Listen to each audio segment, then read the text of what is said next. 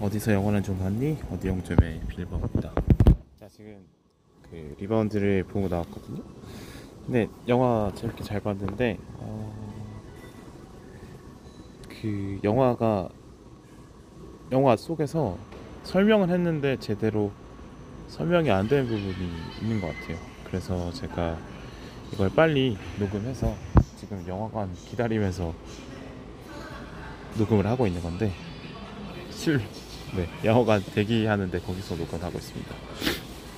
영화 리바운드 보면은 음, 부산 중앙고가 얼마나 대단한 일을 했는지 그리고 부산고 중앙고 팀이 얼마나 열악한지 그리고 강양현 코치가 얼마나 대단한 일을 한 건지 그리고 농구를 다섯 명이서 풀타임을 계속 뛴다는 게 얼마나 힘든 건지 뭐 이런 것들에 대한 설명을 하는데 글쎄요 아무래도 시간의 압박이나 뭐 영화의 특성상 설명을 자세하게 못하니까 안, 어, 잘 표현이 안 된 부분이 분명히 있는 것 같아요. 그래서 제가 리바운드를 보러 가시기 전에 듣고 가시면 좋을 만한 정보를 제가 말씀드리려고 급하게 녹음을 하고 있고요. 음, 10분 안에 끝낼 생각입니다. 자 일단은 부산 중앙고 팀이 얼마나 열악한지 한번 말씀드릴게요. 이게 선수 수급이 제일 중요한 문제인 걸 영화 초반에 나오는데 이게 결국에는 왜 이렇게 선수 수급, 선수를 스카우팅을 왜 부산에 있는 애를 서울팀이 데려가느냐, 뭐 서울에 있는 학교에 왜 가려고 하느냐가 나오는데 그게 왜 그러냐면 연습 경기를 많이 하려고 가는 거예요. 그러니까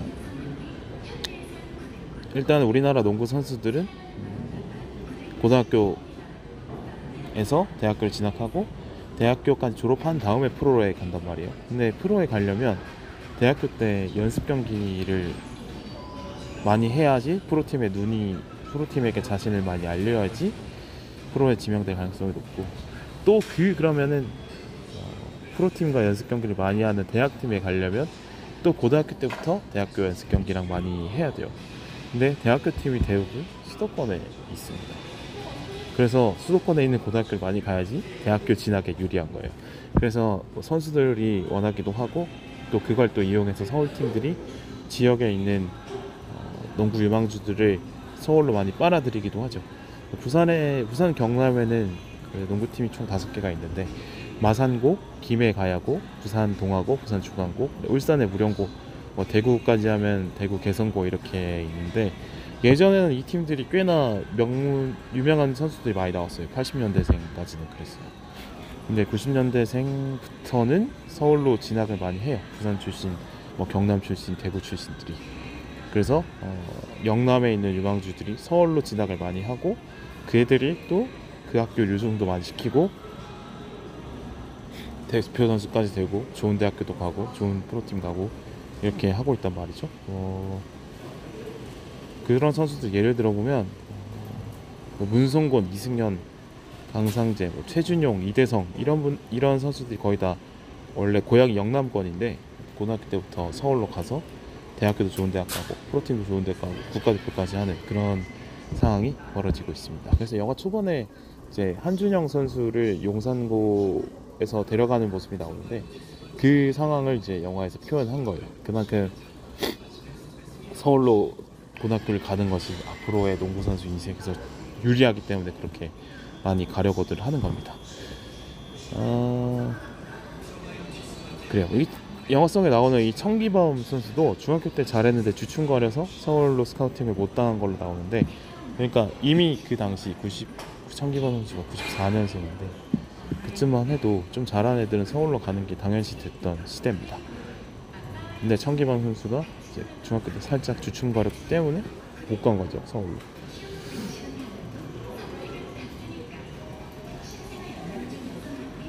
그리고 이제 구력이 짧은 선수들을 부산중앙고 강양 코치들 처치가 스카우팅을 하는데 왜냐면 그러니까 농구는 웬만하면 늦어도 초등학교 고학년에는 시작을 해야 돼요. 대부분 3, 4학년 때 시작을 해요. 왜냐면 기본기 때문에 그런데 공을 다루는 감각 자체는 공을 다루는 시간에 비례하기 때문에 어, 그 공을 그러니까 농구를 늦게 시작하는 선수가 일찍 시작한 선수를 따라잡는 데 시간이 꽤 걸립니다. 근데 구력이 좀 있고 그리고 키가 큰 선수들은 한준영 선수가 용산고로 가는 것처럼 수도권에서 많이 빨아가기 때문에 부산 지역에는 키 큰 선수들이 많이 안 남는 거예요. 그래서 그동안 농구를 안 했거나 어, 안 했는데 키가 큰 애들을 데리고 오는 수밖에 없는 거죠. 키- 팀에 키 큰 선수는 필요하긴 하니까. 그러니까 홍승규 선수, 정광호 선수가 그런 케이스입니다. 음, 길거리 농구 하다가 데리고 오는 경우도 많고 아니면 다른 농구 다른 스포츠를 하다가 데리고 오는 경우도 많고 그렇게 되는 거죠. 자 두 번째 강양현 코치가 얼마나 대단한 일을 한 건지를 설명을 드릴게요. 이렇게 혼자 팀을 이끄는 경우가 없어요. 그러니까 명목상 감 그 고등학교 선수 농구부의 감독은 체육교사가 하거나 일반 학교 선생님들 중에 한 분이 맡아서 하고 대부분의 어떤 훈련이나 뭐 전술 지도 이런 것들은 코치들이 하는데 이제 코치들은 선수 출신으로 많이 하죠. 근데 그 선수 출신들을 이제 계약직으로 아주 싼 값에 고용을 해요. 어, 그런 경우들이 대부분이에요. 그 강영현 코치 같은 경우는 이제 그 코치 월급도 주기 싫어서 공익근무원 애를 데리고 와서 쓰는 거거든요. 어, 이게 좀 잘못된 경우긴 한데 아무래도 코치들에게 주는 월급이 학교에서 많이 안 나오다 보니까 선수의 부모님들이 돈을 모아서 월급을 얹어주는 형태로도 많이 합니다. 지금은 어떨지 모르겠는데 어, 크게 안 바뀌었을 것 같긴 해요. 그만큼 열악한 환경에서 대부분 하고요. 근데 그래도 이렇게 강영현 코치처럼 한 명이 있는 경우는 잘 없어요. 최소 코치 두 명 이상은 있고 어, 뭐 30대 이상 후반 이상 코치 경력도 있고 프로 경력도 있는 분이 이제 메인 코치를 하고 그 밑에 어시스턴트 코치로 젊은 20대 30대 초반 선수들을 좀 쓰는 거고요.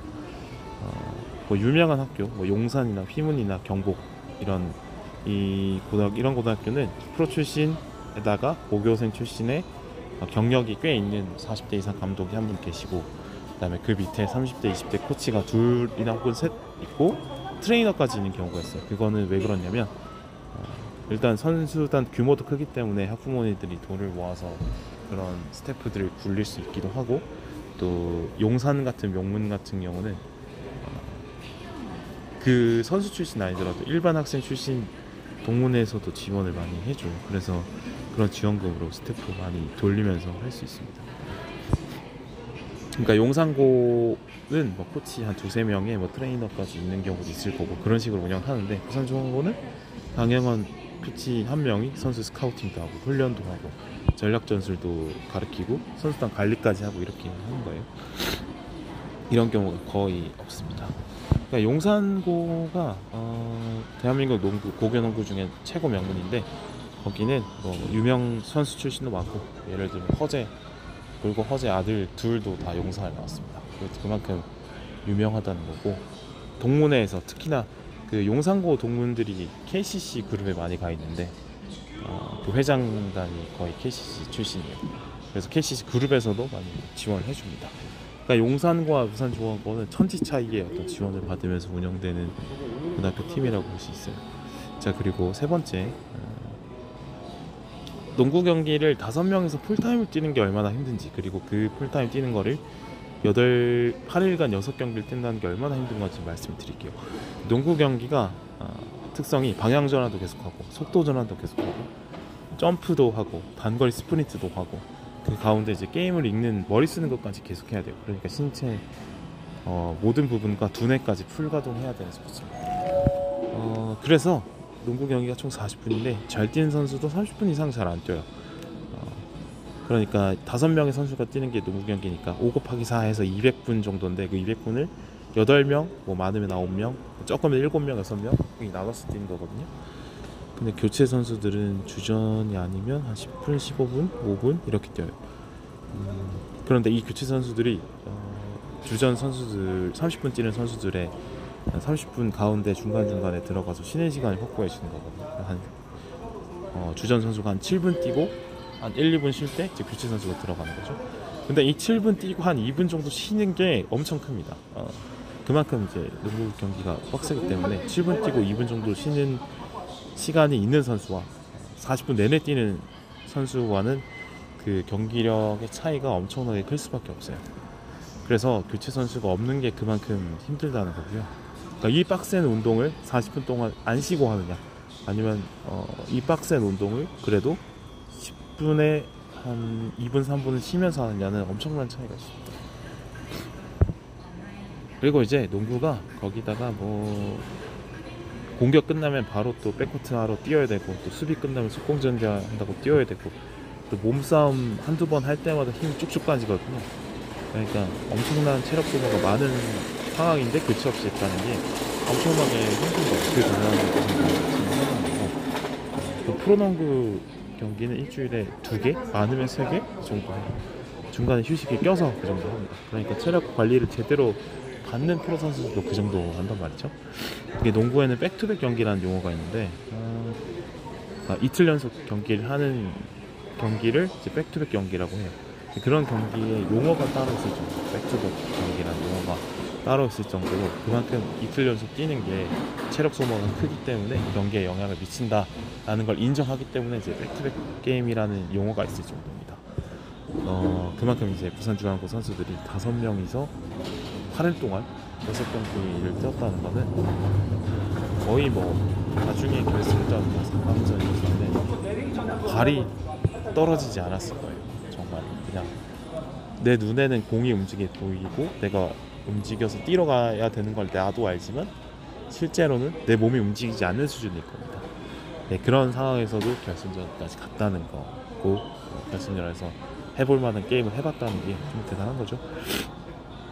그리고 마지막으로 실제 선수들의 플레이 스타일과 어, 농구 게임의 다른 점인데 음, 주인공을 맡은 배우가 농구 선수 출신이 아니고 그냥 일반인 학생 출신이기 때문에 농구 스킬이 그렇게 대단하지 않을 거예요. 그래서 어, 실제로 부산중앙고 실화 속의 천기범 선수는 공을 계속 들고 있으면서 어, 키도 큰 편이었고 가드치고 그래서 상대방 수비를 이제 천천히 몸으로 부딪히면서 압살하면서 여유 있게 플레이를 하는 스타일인데 그러니까 대부분 약 팀의 에이스들이 공을 혼자 많이 들고 그 약팀 에이스가 공을 들고 수비를 흔드는 걸 이용해서 풀어가는 게 대부분 약팀의 전략이거든요.